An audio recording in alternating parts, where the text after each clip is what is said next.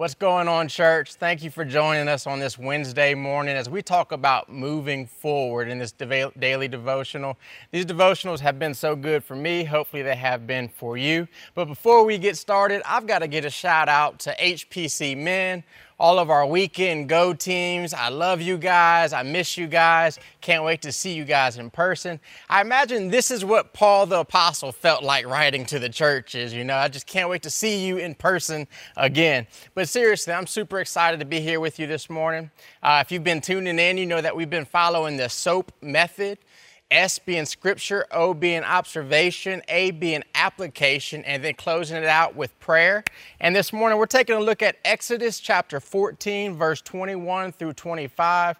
And Exodus by far is just, it's one of my favorite books of the Bible. It's just so rich with God's power, His love, His mercy. So if you got your Bible, let's go ahead and open up to verse 21. It says, then Moses stretched out his hand over the sea, and the Lord drove the sea back by a strong east wind all night and made the sea dry land, and the waters were divided.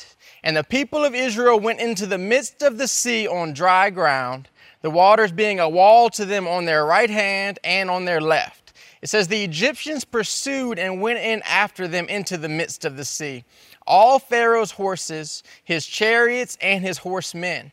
And in the morning watch, the Lord in the pillar of fire and of cloud looked down on the Egyptian forces and threw the Egyptian forces into a panic, clogging their chariot wheels so that they drove heavily. And the Egyptians said, Let us flee from before Israel, for the Lord fights for them and against the Egyptians. So, we, as we observe this portion of Scripture, First thing, we see the group of Israel. We see the Israelites, God's people. Here they are. These people have been in slavery for 400 years, and they are finally getting their breakthrough. They are heading out of Egypt to the promised land, and they've been holding on to this hope for so long that one day that God will finally come down and rescue them from this slavery. And then finally, things are moving along. Things are moving forward. It is going in their direction. Finally, they're seeing the hope and the glory of God partake and then all of a sudden they're moving, they're going, they're following this cloud by day, this fire by night, and then bam, there's a sea right here. I'm certain somebody in that group had to been like, um, God, do you remember that you put this sea here? Uh, you know, what do we have to do? And maybe you find yourself in a similar situation today. Maybe in your life, things were beginning to really move forward. Things were beginning to really look up. You began to see the promises and the favor of God in your life you finally were starting to get this whole life thing going right.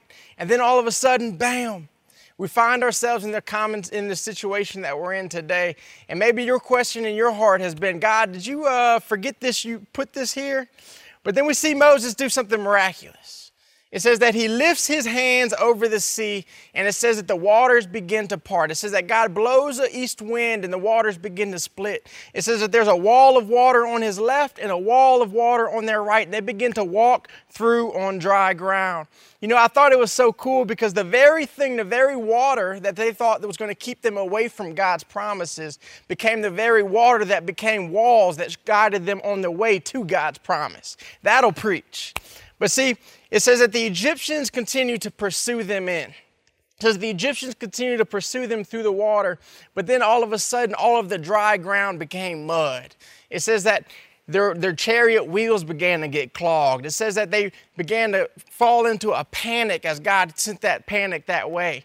You know, it says they began to realize that, you know, maybe this really is God's people. They finally began to get the message. And it says they panicked in all of it.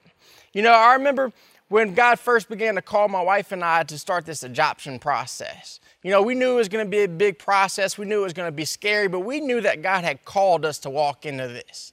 And I remember things were going our way. People from our church and friends and family began to come alongside of us and tell us that they believed in us. They began to help us through this process, and we were so excited. And then all of a sudden, one day, I got a phone call, and this phone call basically told me I was going to need seven to eight thousand dollars in three days for us to move forward in this adoption. How do you know? I was scared. I work for a church. I've never seen $8,000 at one time in my life.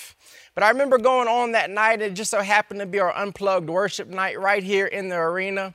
And I remember in the middle of worship, and I don't say I always get this right, but I just so happened to this one time. How many you know whenever Al Seed and we got Doug Musso singing, faith begins to rise a little bit. But in the middle of this worship night, I knew that I had the choice that I could either raise my hands and throw my hands up in panic, or I could throw my hands up in praise. And in that moment, I began to lift my hands and I began to let the promises of God come out of my mouth. I began to declare who our God is, how big He is, how faithful He is, that He is for me and not against me, that He is my God and I am His son. And I began to feel something break through inside of me. I began to feel things begin to change in my mind and my heart. You know, no matter how big, how loud the voices behind me were, his voice became even louder. What he said in his word became even louder. And needless to say, my little boy just became four months this past, four months old this past week. And honestly, we had about $40,000 come in in four days. And that's how God moves. That's how he works. Because if he's called you to it, he will bring you through it. You know, and I think we find all of ourselves as we talk about just the application and how we apply this story and how we make this personal to ourselves. I think our application today is less of an application and just more of a proclamation. You know, in the midst of so much uncertainty, we can be certain who our God is. You know, we look around to the people to our left and the people on our right, and so many people's foundation, the thing that they've built their life on, whether it been their job or whether it been their friends or their normalcy, has been pulled from underneath them.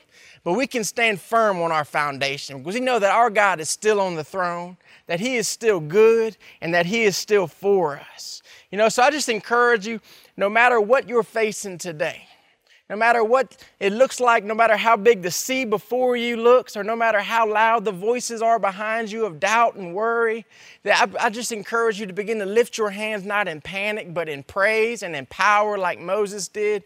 And I encourage you to begin to let the voice of God speak out of you, come out of your mouth. I began to let the promises of God come out of your mouth. You know, the word says that faith come by hearing, and by hearing the word of God. You know, I think sometimes it's so important for us to allow ourselves to hear the word of God come out of our own mouths.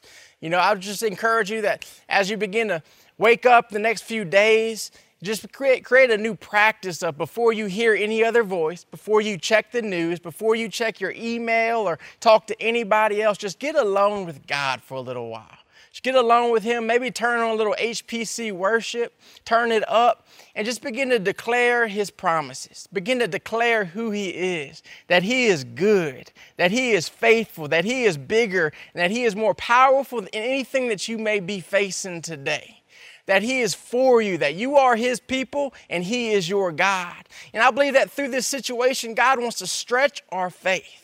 I believe that He wants to distinguish you as His child, that you can walk through on dry ground in the midst of this circumstances, that you can walk through with joy and praise on your face and on your lips when everyone else may be throwing their hands up in panic. And He also wants to let His glory be seen.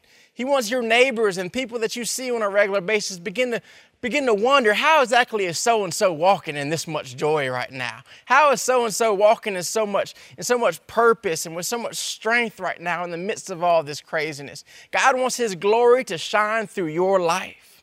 You know, as we begin to close out and pray, I just want to share this verse with you in John 14 verse 27. It says, "I am leaving you with a gift, peace of mind and heart." And peace I give you is the gift the world cannot give. So don't be troubled or afraid. Let me pray for you this morning. Father God, we just thank you for who you are, Lord. Lord, before we even begin to look at who we are or anything around us, Lord, we just take a moment to remember who you are. That you are all powerful, that you are all faithful, that you are the way maker that you can make a way where there is no way. No matter how big the sea is before us, Lord, that you are bigger than it, Lord. Lord, that you make a way, that you are the God of the impossible.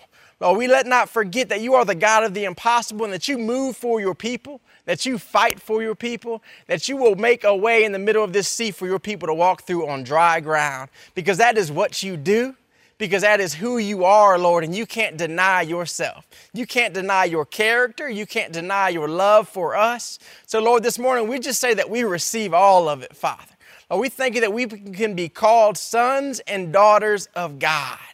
Lord, in the midst of all this craziness, we can walk in peace. Lord, we don't have to panic, but we have peace because it's been purchased for us through the life and the death of Jesus Christ. So, Lord, we thank you this morning for the peace that, we, that you've given us. Lord, we accept it, we receive it, Lord, we unwrap it, and we take it for all that it is, Lord. Lord, we thank you, we praise you. Let all the glory be yours. Let our life, Lord, let our countenance in the midst of this be glory and praise to you. We love you and we worship you. In Jesus' name, amen.